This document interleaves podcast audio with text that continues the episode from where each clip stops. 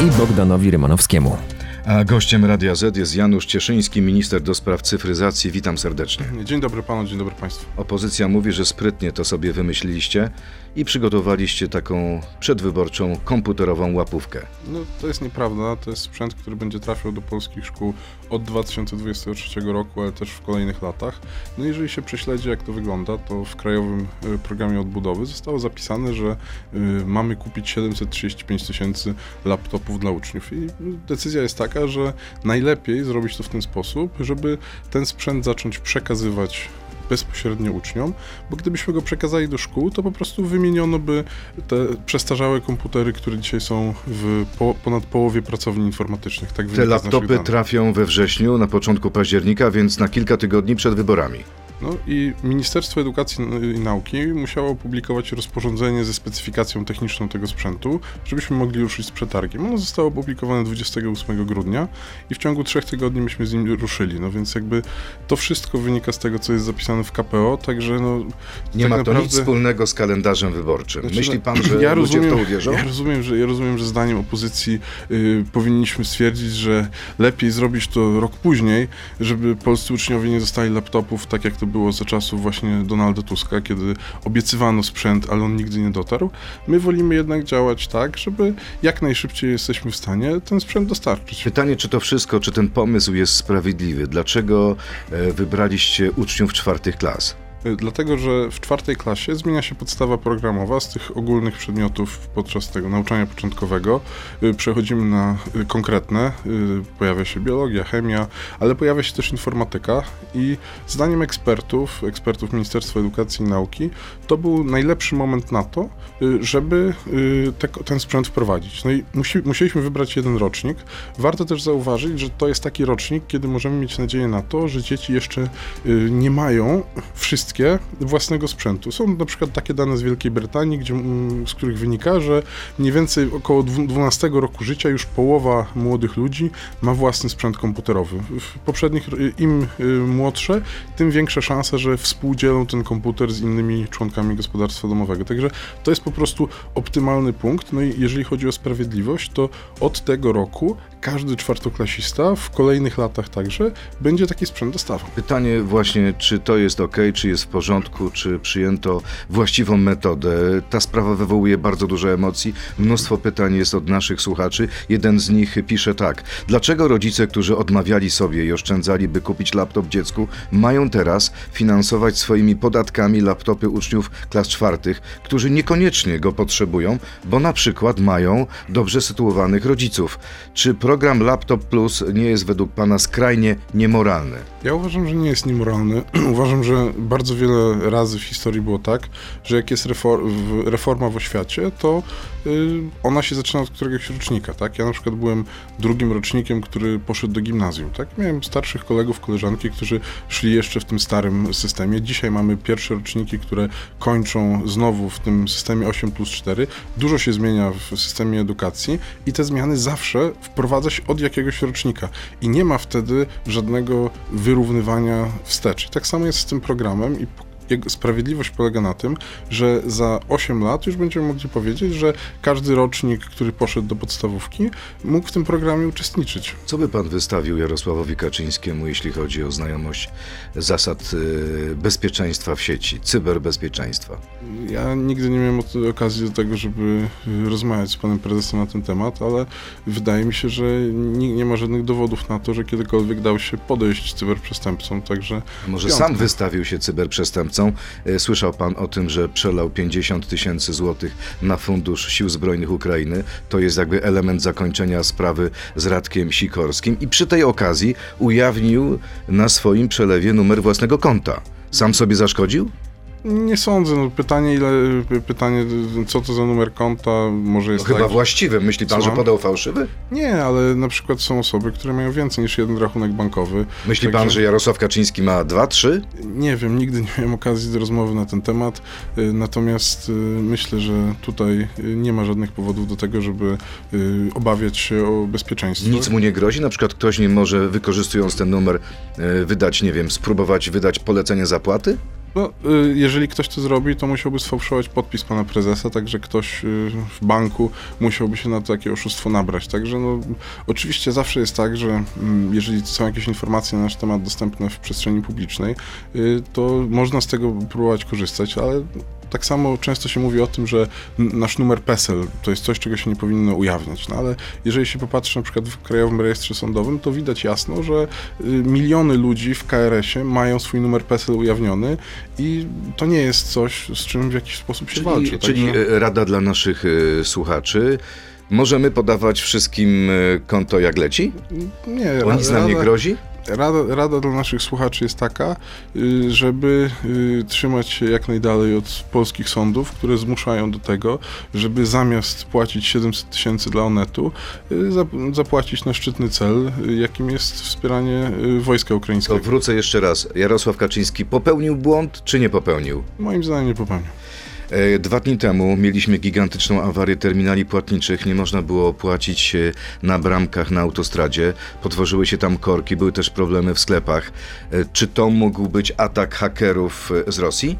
Nie mamy takiego potwierdzenia, ale ataki różnego rodzaju mamy z tymi do czynienia cały czas. Y, chociażby w tym tygodniu była próba podszycia się pod system e-zdrowia, pod e-recepty. No i w ramach tej próby okazało się, były wysyłane złośliwe linki, które miały na celu wyłudzenie haseł do poczty elektronicznej.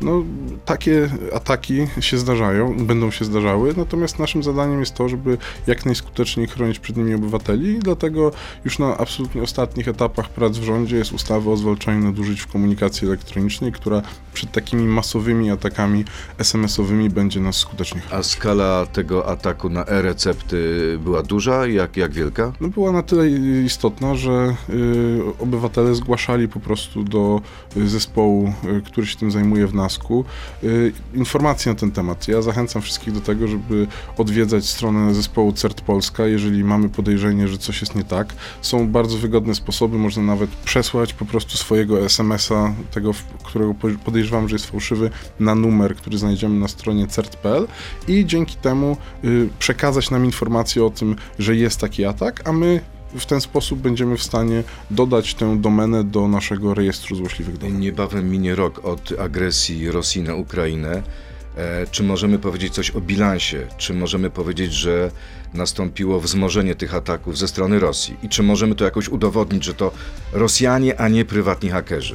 Pan generał Karol Molenda, dowódca komponentu Wojsk Obrony Cyberprzestrzeni, mówił nie tak dawno, że pięciokrotnie zwiększyła się liczba y, tych ataków, które obserwuje polskie wojsko. No, to jest naturalne, dlatego że polska armia jest no, forpocztą wsparcia y, walczącej Ukrainy. Jeżeli chodzi o ten sektor cywilny, no to też widzimy, że tych zgłoszeń jest więcej, natomiast trzeba sobie zadać pytanie, czy to wynika z tego, że po prostu więcej się ich zgłasza, czy y, jest to, bo jest po prostu wyższa świadomość tego, że mogą być takie zagrożenia, czy jest to rzeczywisty wzrost ataków. Cyberprzestępczość to jest przestępczość XXI wieku, więc ogólnie należy założyć, że cyberataków będzie więcej. Od wybuchu wojny na Ukrainie obowiązuje u nas trzeci w czterostopniowej skali stopień zagrożenia w cyberprzestrzeni. Co by musiało się stać, żeby wprowadzono czwarty? No, musiało, być, musiało być jakieś zaostrzenie sytuacji. No, na ten moment jest tak, że y, tak naprawdę dwa dni przed rozpoczęciem się działań wojennych Polska już podjęła takie działanie, żeby wyprzedzić w pewnym sensie to, co, czego się spodziewano. No i ze względu na to y, od y, właśnie już prawie roku zespoły, które się zajmują cyberbezpieczeństwem są w podwyższonej gotowości. Y, ten stopień y, delta, on daje jeszcze dalej idące uprawnienia, natomiast no ja na, na ten ten moment y, ten stopień Charlie kończy się 28 lutego i jeśli miałbym obstawiać, to raczej on będzie przedłużony niż y, podwyższony. Dobrze, to pora teraz na krótką piłkę. E, żeby walczyć z rosyjską agenturą, trzeba stosować w sieci cenzurę, tak czy nie? Nie. Powinniśmy odejść od gotówki, przyszłość to pieniądz cyfrowy, tak czy nie? To są dwa pytania. Nie powinniśmy odchodzić od gotówki, a pieniądz cyfrowy nie wiem, czy jest przyszłością. To bardzo trudne pytanie, ale wiele y, krajów idzie w tę stronę. Kolejne pytanie. Podobają mi się porządki, jakie na Twitterze robi Elon Musk, tak czy nie? nie. Nie. Łukasz Szumowski był lepszym szefem niż Mateusz Morawiecki, tak czy nie? y... Bardzo proste pytanie. No, ono nie jest proste, dlatego że z każdym z nich się zupełnie inaczej współpracowało. Y, Dlatego po prostu na nie nie odpowiem. Do dzisiaj śnią mi się po nocach respiratory, tak czy nie? Nie. Janusz Cieszyński jest gościem Radia Z. Przechodzimy teraz do części internetowej na Radio Z.pl, Facebooka i YouTube'a. To jest gość Radia Z. Naprawdę panu nie ma żadnych koszmarów? Nie mam. Żadnych. No, czasami tak w ogóle to jakieś miewam, ale y, akurat one się nie wiążą z tą sprawą. Wdowa ma prawo do emocji, cyniczne wykorzystanie kłamstwa przez media i polityków jest podłością. Oszczerstwa nie mogą być sposobem na autopromocję posłów Platformy. Pozwę tych, którzy to robią. E, To pańskie słowa sprzed kilku miesięcy. Ile pozwów i do ilu posłów Platformy pan już te pozwy wysłał? skierowałem, skierowałem wezwanie do zap- zaprzestania naruszania moich dóbr osobistych. Natomiast y, jeżeli chodzi o y, tę Ale sprawę, do kogo wezwanie? Słucham? Do kogo? Myślę, że te osoby same wiedzą, to niech, niech się Jest ich ujawnią. dużo? To są posłowie? To są Nie, e, nie, nie, jest, nie, nie, jest, nie jest ich dużo, natomiast y, to jest tak, że mamy sytuację, w której y, są osoby, które na tej sprawie chcą budować swoją pozycję polityczną. No i jakby uważam, że nie powinno się, nie powinno się w życiu publicznym kłamać i y, to jest tak, że no, zresztą bardzo ciekawe, że korzystając ze swojego parlamentarnego immunitetu posłowie Platformy Obywatelskiej wychodzą na mównicę sejmową, mówią różne bardzo daleko idące rzeczy, no a potem, kiedy już przychodzi co do czego, kiedy mieliby to powiedzieć publicznie, to się powstrzymują, po prostu wiedzą, że kłamią. Czyli wysłał pan wezwania do konkretnych osób? Tak. Do ilu tych osób, pamięta pan? Mm, co najmniej, y, moim zdaniem do jednej. A nie może pan ujawnić jej nazwiska? Nie, nie, po- poczekamy. Jaka jest reakcja tej osoby? Odpowiedziała coś? Jak zwykle żadna. I w związku z tym y, pewnie będę kierował pozew już y, o faktyczny y, pozew o to, aby to zostało. Czyli pozew o naruszenie dóbr osobistych. Tak, tak, ale Czy no to ja będzie z kodeksu karnego artykuł? Nie, nie, nie, nie, nie sądzę, żeby to było dobre. y, To jest poseł. Platformy. Słucham? Tak. Poseł Platformy. Znana postać? Pewnie tym, co się interesują, to znane. Wtedy w wywiadzie dla e, Wirtualnej Polski wdowa po handlarzu respiratorów e, e, pani Ewa Izdebska mówiła tak. Mąż nie chciał rozmawiać z mediami, bo w ministerstwie obiecali mu, że jak będzie siedział cichutko, to oni mu za to załatwią inny duży kontrakt. Mm, Nie myślał pan o pozwaniu wdowy? Jeśli to jest nieprawda? Ale myślę, że y, pozywanie kogoś, kto jest w żałobie po mężu, to nie ma żadnego sensu. Zresztą y, to jest tak, że ta pani mówi o tym, co jej kiedyś przekazał mąż. To, co ona mówi, jest oczywiście nieprawdą w tym sensie, że nigdy żadnych takich propozycji nie było. Natomiast, y, no, jak rozumiem, y, ona może twierdzić, może nawet ten pan takiej mówił. Ja tego nie wiem. Ja nie znam tych ludzi nie sądzę, żeby, y, nie sądzę, żeby warto było tutaj wytaczać jakieś sądowe armaty, po prostu ja, jest, ja wiem, jak to wyglądało i wiem, że żadnych takich propozycji nie było. Y, I jeszcze jedno pytano, dlaczego był pan tak zaangażowany w tę sprawę. Wdowa stwierdziła, że zapewne chciał się pan wykazać, ale potem pan zaczął się z tego raczkiem wycofywać. Coś tutaj jest prawdziwe? Nie, nie ma to nic wspólnego z prawdą. Y, może, może ta pani przeczytała artykuł pana Szymona Jadczaka, gdzie y, ktoś y, właśnie mi coś takiego zarzucał, że chciałem się wykazać. Może zapamiętała y, te słowa i po prostu przytoczyła je w wywiadzie. Wytoczy pan proces Szymonowi Jadczakowi? A za co? Czy nie zamierza pan? Ale za, za to, że przytoczył czyjąś wypowiedź, no to, to chyba dziennikarz... Czyli artykuł jest prawdziwy, pana zdaniem? Nie, no artykuł zawiera nieprawdziwą wypowiedź, zresztą no, która jest opinią po prostu na mój temat. No to jeżeli doprowadzimy do tego, że za każdym razem, kiedy ktoś jakąś opinię nie pod nazwiskiem na czyjś temat wypowie, będziemy szli z tym do sądu, no to y, chyba y, to nie posłuży usprawnieniu wymiaru To sprawiedliwości. seria pytań od naszych e, słuchaczy. Kura domowa. Związana sprawa, czy pytanie z tą sprawą, czy nadal nie ma pan kaca moralnego z powodu powierzenia zakupu maseczek instruktorowi narciarstwa i respiratorów handlarzowi bronią? Jeżeli chodzi o tą pierwszą transakcję, warto pamiętać o tym, że prokuratura zajęła środki y, tych przedsiębiorców, którzy oszukali polskie państwo y, i na kwotę przekraczającą znacznie tę, którą y, przekazaliśmy. Tu chciałbym powiedzieć, że to ja zgłosiłem sprawę do prokuratury. To ja y, wyzywałem tego pana do tego, żeby oddał pieniądze i się z polskim państwem rozliczył, co zresztą ten człowiek nagrał. Pan Łukasz Guńka potem poszedł do kancelarii Romana Giertycha, gdzie y, czekał, y, gdzie, gdzie Roman Giertych wezwał Wojciecha Czuchnowskiego, który tutaj ja się powołuję na to, co na opublikowaną korespondencję pana Guńki. Y, Wojciech Czuchnowski został przedstawiony y, zdaniem pana Guńki y, jako asystent Romana Giertycha, czyli człowiek idzie po pomoc prawną do Romana Giertycha i zgodnie z tym, co pisał pan Guńka w swoim mailu do pana Giertycha, zastaje tam podającego się za asystenta adwokata Wojciecha Czuchnowskiego, który następnie pisze na ten temat artykuł do gazety. Także tak to wyglądało. No to Ma pan czyste sumienie. ustawka. w tej Y, sprawie? Jeżeli chodzi o tę sprawę, to działaliśmy w warunkach, w których tego sprzętu po prostu nie było i z całego świata wszystkie kraje próbowały ten sprzęt zdobyć. Ja, y, dokonując tych zakupów, konsultowałem się z konsultantem krajowym do spraw anestezjologii i intensywnej terapii, tutaj mówię o zakupie respiratorów i wspólnie doszliśmy do wniosku, że co prawda cena jest daleka od takiej, którą można było uzyskać przed pandemią, natomiast y, tego sprzętu po prostu brakuje i trzeba go kupić. Zrobił pan je- jeszcze raz to samo? Ale to samo, czyli co? No, zdecydowałby się pan na zakup? Y, Ale zdecydowałbym się za każdym razem na zakup, który miałby na celu chronić, y, chronić polskich pacjentów. Ja tylko przypomnę, ja tylko przypomnę, że y, ja w Ministerstwie Zdrowia byłem do y, 17 sierpnia 2020 roku i liczba zakażeń y, koronawirusem do tego czasu nigdy nie przekroczyła tysiąca dziennie. I myślę, że y, jeżeli się, jeżeli się wspomni tamte czasy, to wtedy te statystyki, jeżeli chodzi o zachorowania, były jedne z najlepszych w Europie. Także myślę, że warto też przez ten Kolejne pytanie, Patryk y, te Słowik. sprawy oceniać. Czy Tak. szanowny gość podtrzymuje swoje twierdzenie z bodaj kwietnia 2020, że zamiast maseczki w celu ochrony przed COVID można nosić kask motocyklowy, oby z zasuniętą szybą? Mówiliśmy, mówimy tutaj o czasach, kiedy był taki program w TVN-ie, on się nazywał chyba Uwaga Koronawirus.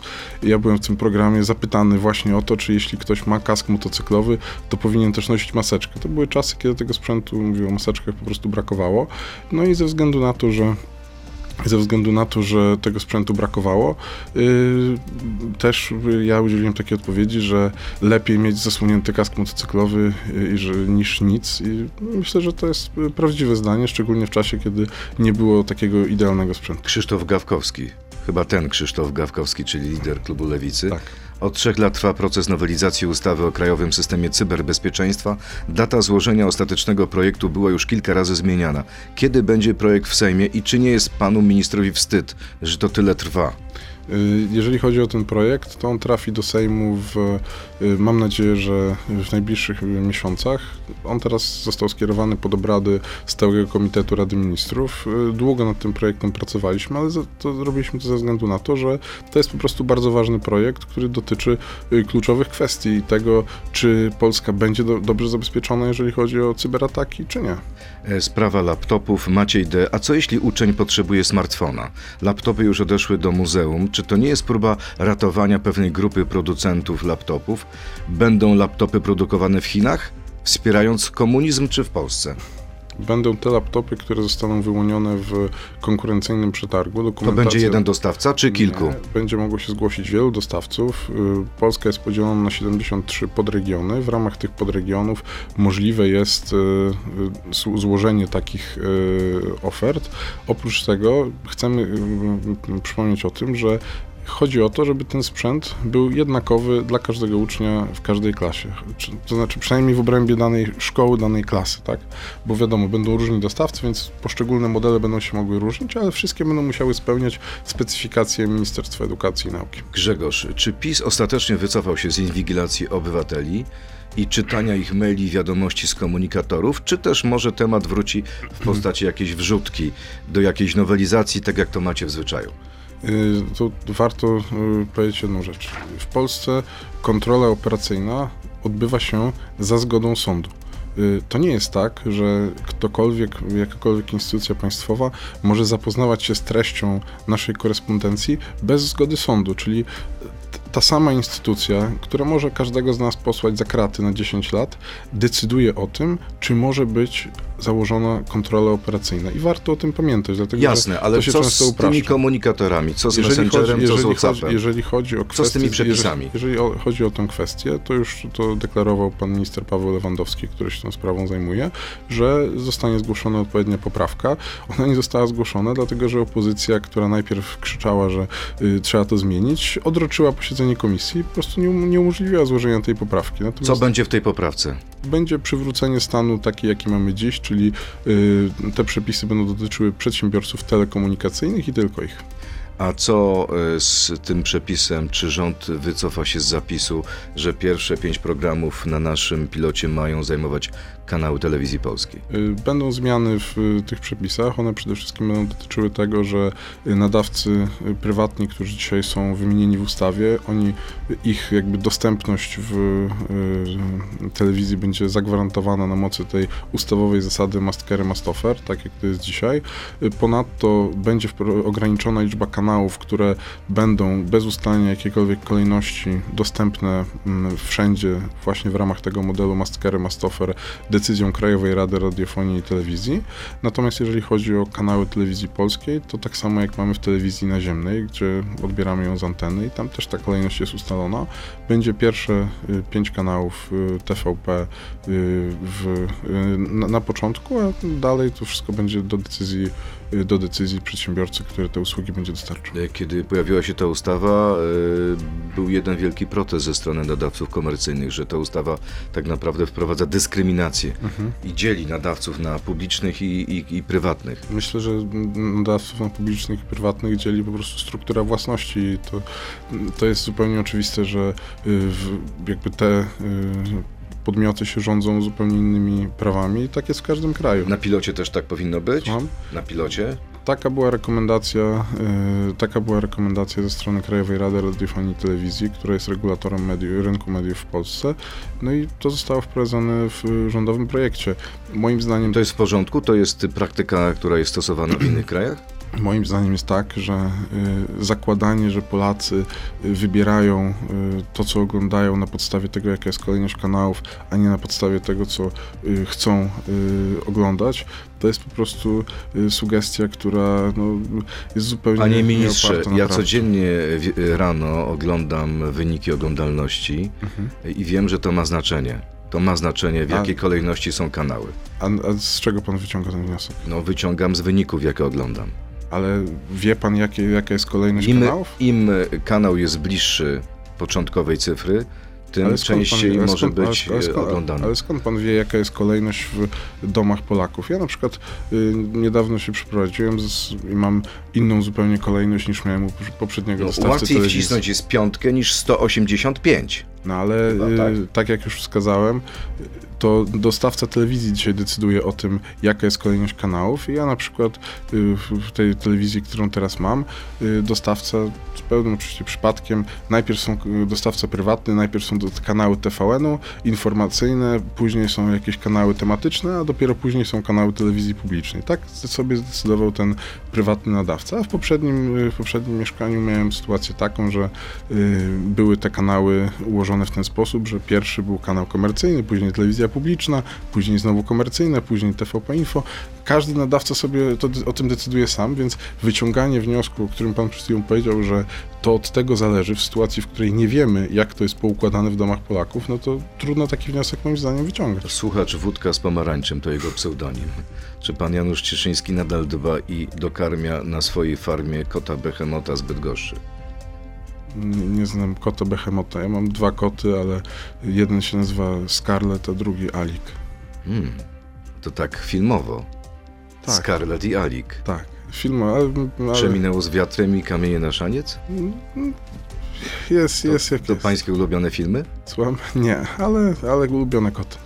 E, Lemurzasty. W grudniu 2001 roku NBP zapowiedział pracę nad cyfrową walutą, czyli CBDC. E, Czy PiS zamierza ją wprowadzić? Czy widzi pan ogromne niebezpieczeństwo totalnej inwigilacji jak w Chinach czy w Kanadzie, gdzie protestującym blokowane są środki na kontach? Nie ma żadnych planów, o których ja wiem, wprowadzenia cyfrowego pieniądza. Jeżeli się na to popatrzy, to widać, że y, wiele krajów na świecie rzeczywiście idzie w tym kierunku, ale nie mam żadnej wiedzy o tym, jakoby w Polsce y, tak miało się wydarzyć. Pan Łukasz, dlaczego minister Cieszyński zwolnił szefa CERT Przemysława Jaroszewskiego? Nie zwolniłem szefa CERT Przemysława Jaroszewskiego. To pomyłka? Słucham? Nie, y, pan Przemysław Jaroszewski zrezygnował ze stanowiska.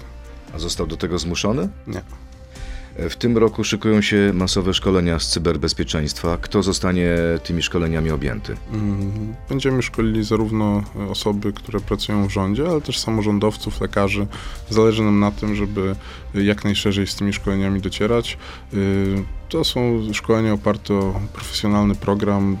Robiliśmy nawet ankietę wśród y, parlamentarzystów, którzy byli nimi objęci i y, jak nigdy była tutaj zgodność wśród posłów opozycji i koalicji rządzącej, że Chce pan powiedzieć, że niezależnie szkolenia. od tego, czy się jest posłem opozycji, czy, czy władzy, wszyscy są ziel- zieloni w tej kwestii? Nie, nie wszyscy są zieloni, tylko wszyscy się, są zainteresowani tą tematyką i doceniają profesjonalnych trenerów z NASK-u i innych instytucji, które z nami współpracują.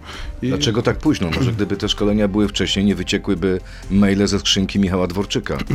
To trudno, trudno y, powiedzieć, czy y, późno, czy nie późno. Uważam, że y, po pierwsze warto pamiętać o tym, że Agencja Bezpieczeństwa Wewnętrznego takie szkolenia wcześniej prowadziła, natomiast my przeszliśmy na szkolenia takie w trybie jeden na jeden, w którym y, no, ono jest bardziej spersonalizowane, zindywidualizowane i myślę, że dzięki temu y, coś więcej można z niego wynieść. Myślę, że to jest dobry kierunek. A czy już wiadomo, co się stało ze skrzynką mailową Michała Dworczyka? Czy to był jego błąd, że komuś e, przekazał dane do logowania, czy to był atak Rosjan? Panie redaktorze, no bądźmy poważni. Y, To był rosyjski atak. Y, To zostało potwierdzone przez y, wszystkie kraje Unii Europejskiej w wspólnym oświadczeniu w ramach Cyber Diplomacy Toolbox.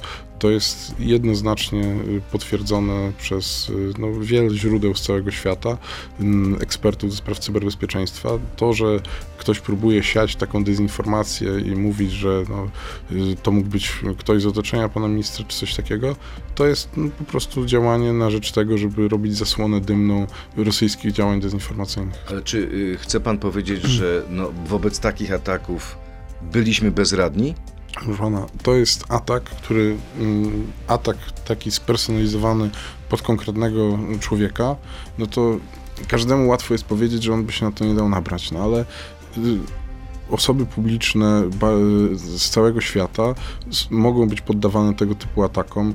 Była na przykład taka duża historia w Stanach Zjednoczonych, kiedy John Podesta, y, jeden z tam kluczowych osób w y, kampanii Hillary Clinton, też y, został zaatakowany właśnie takim atakiem, tak zwanym phishingiem.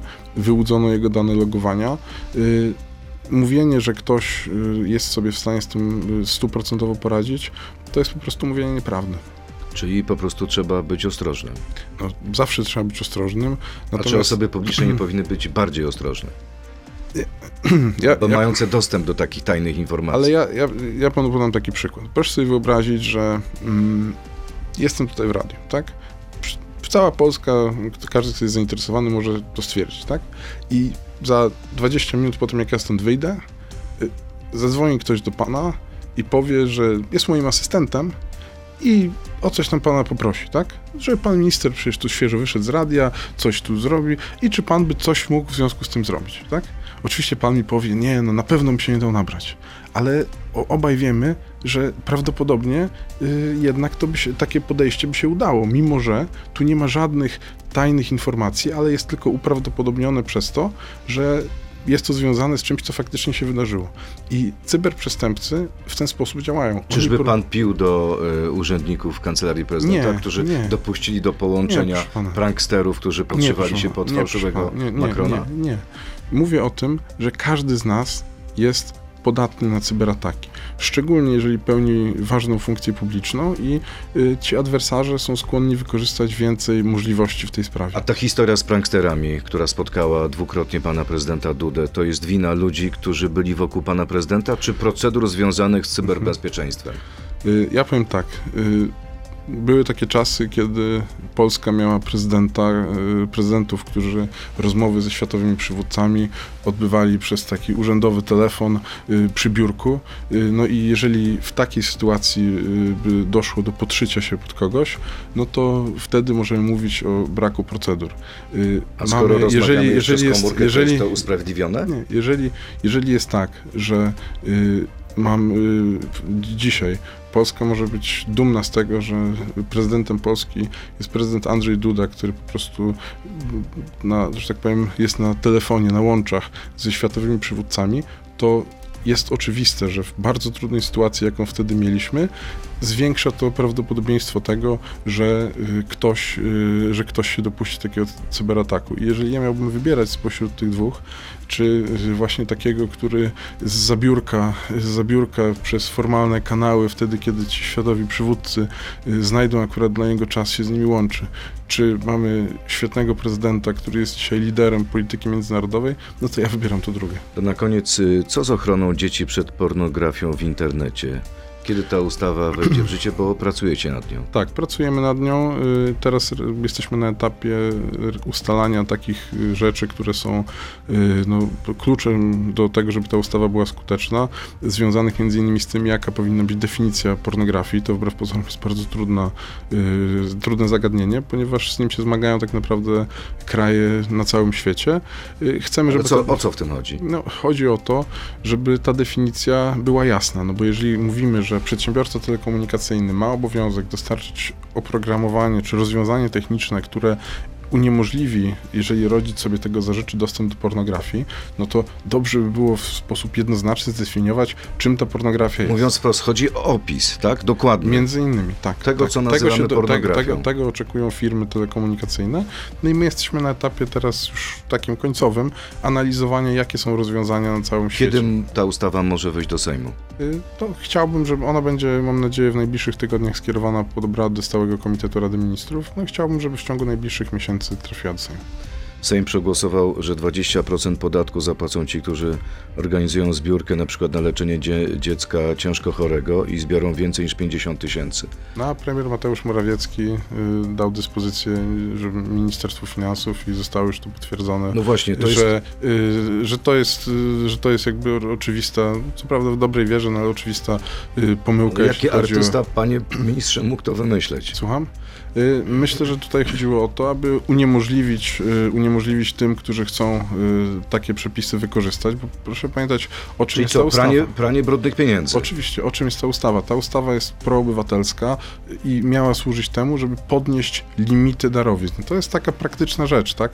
Chodzi o to, żeby y, na przykład ktoś, kto dostaje prezent ślubny, mógł y, po prostu, nie, nie musiał się zastanawiać, czy ta kwota już ten limit przekroczyła, czy nie.